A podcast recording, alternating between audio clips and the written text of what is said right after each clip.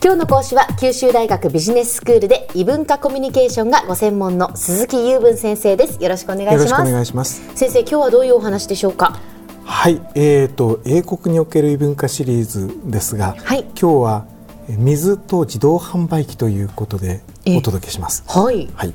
えーとあのまあ向こうが気候がですね非常にあの穏やかと言いますかあの日本みたいにですね活えるように水分が欲しいということがあんまりない国なのでいろんなその文化の上げ方が違うというお話をしたいと思うんですね。えーはい、でまずはその水を常温であの飲む、まあ、パブへ行ってですねビールなんかも常温で飲む人が多いわけなんですけれども、えー、水も平気で常温で持ち歩いて飲むんですね。ペットボトルをこう、まあ、腰に下げてというような形で、えー、日本ではあまりあのそういうことはなくってその冷たい水を買いたてのところをですね、お金を出して買ってその場でこう飲むというのが普通ですよね。そうですね。だからそれをあのペットボトルの少し大きめのものを買い込んでそれをまあ一日中飲み回しをしているという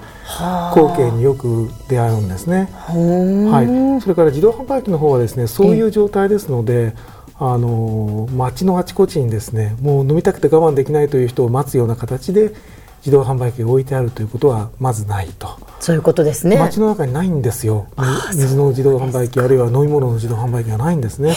必ずお店に行って対面販売というのが原則。もちろんあの一部にはあのまあ、例えば寮の中とかですね、はい、あの閉じた空間の中に一部あのあの便宜的便をあの利用者の便を考えて置いているというケースもありますが、えまあ、普通自販機というものは飲み物の場合ないんですよ。そうですか、はい、かと思えばですねあの地下鉄にチョコレートの販売機があったりしてですね。あ文化は本当に違うなとわけのわかんない思いそういうこともあるんです自動販売機でじゃあやっぱりチョコを買う人が多いということですよね。まあ、ちょっとこうお菓子を食べたいっていう。完食の文化ですので、はい、大変ですね。でそのあの水のことなんですけれども、うん、えっ、とまあ日本でも最近はねあの糖分の少ない飲み物、まあ、特に水に少しフレーバーをつけた程度のものが流行ってますよね。えー、そうですね。ああいうのはまあ昔から欧米ではよくあったわけで、えー、とうとう日本もそういうことを始めたなということなんですけどこれからますます日本でも流行ると思いますね。はい、はい。はい、あのいわゆるアルコール0%という飲料も、えー、まあ、実は昔ヨーロッパの方ではかなり昔からあったんですね。あそうなんですか、はい、でそういうものをなんか日本が後追いしている感じはしますが、まあ、いずれにしてもですねあの水を飲む人が多い、そして、うん。うんえー、買う時は対面販売で買っているという状態があります。で水といえばですね、あのイギリスという国は他の国と違って水道の水は一応飲めると言われている国なんですね。はい、まあそういうこともあってあのよくまあ飲んでるんでしょうね。ただね、あの他の国では逆にあの生水が飲めないからペットボトルをしか仕方なくあの買って飲むという国も多いと思うんですが、えー、イギリスの場合たくさん飲んでるのはさっき言ったように、えー、気候的にですね、うん、まあ一日一瓶持ち歩いてちょうどいいからということだろうと思うんですね。私もあの真似をしてよく向こうで水を買ってバッグに忍ばせて、えー、まあ少しずつちびちびと飲みながらという。えー形でやってます。あの大汗をかいてですねもう一本ごくごくとやってしまってプハーというようなことはめったにないですね。あ、ね、の非常にいいです。あの日本に来てとにかく春先の3月でも4月でもクーラーガンガンかけるイギリス人ですのでね。はい。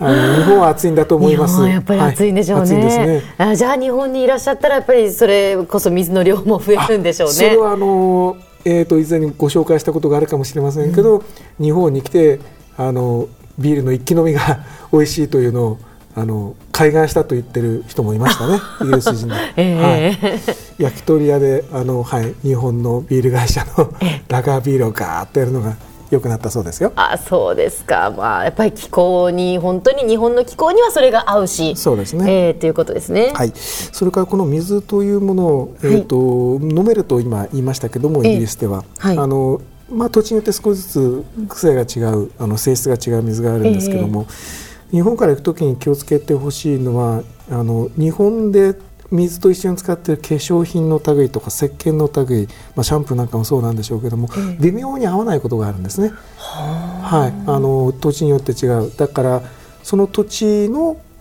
薬局で買うのが一番いいだろうなと。日本から持っていくとですね合わないことがありますあの私の知り合いで向こうで日本から持ってった石鹸を使っているうちに手の皮がむけてしまったなどという人もいるくらいなんですね。まあ、ということはその水のその水質、まあ、高度とかにもよるんでしょうけれども、そうですね。それとあの日本の水とは相性のいいその化粧品なども、イギリスの水とはっていうことなんですね。そうなんですね、えー、ですから日本からのしゃかりきになってお持ちにならなくても向こうで買った方が楽しいし実用的だろうと思いますね。はい、はい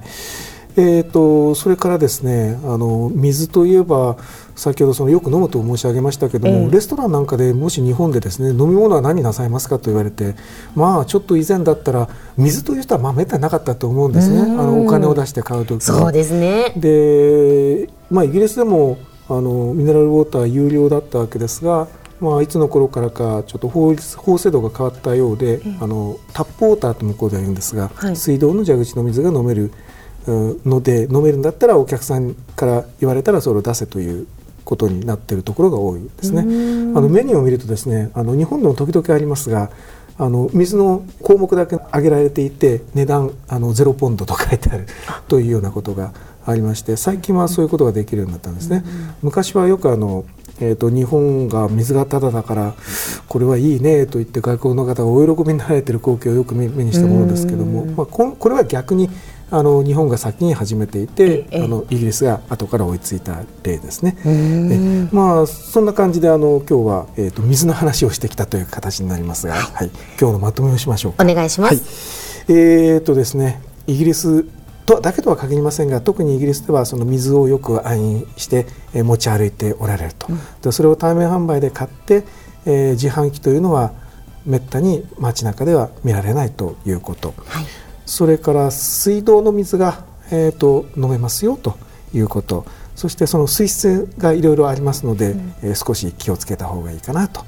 いうことですね、はい、えー、基本的にあのイギリス水はあの特に問題ないですが、えー、まあ、さっきの化粧品のとこだけですね、えー、はい、そのあたりを気をつけていれば快適にあのイギリスでも過ごせる、はい、ということですね。はいありがとうございました。今日の講師は九州大学ビジネススクールで異文化コミュニケーションがご専門の鈴木雄文先生でした。どうもありがとうございました。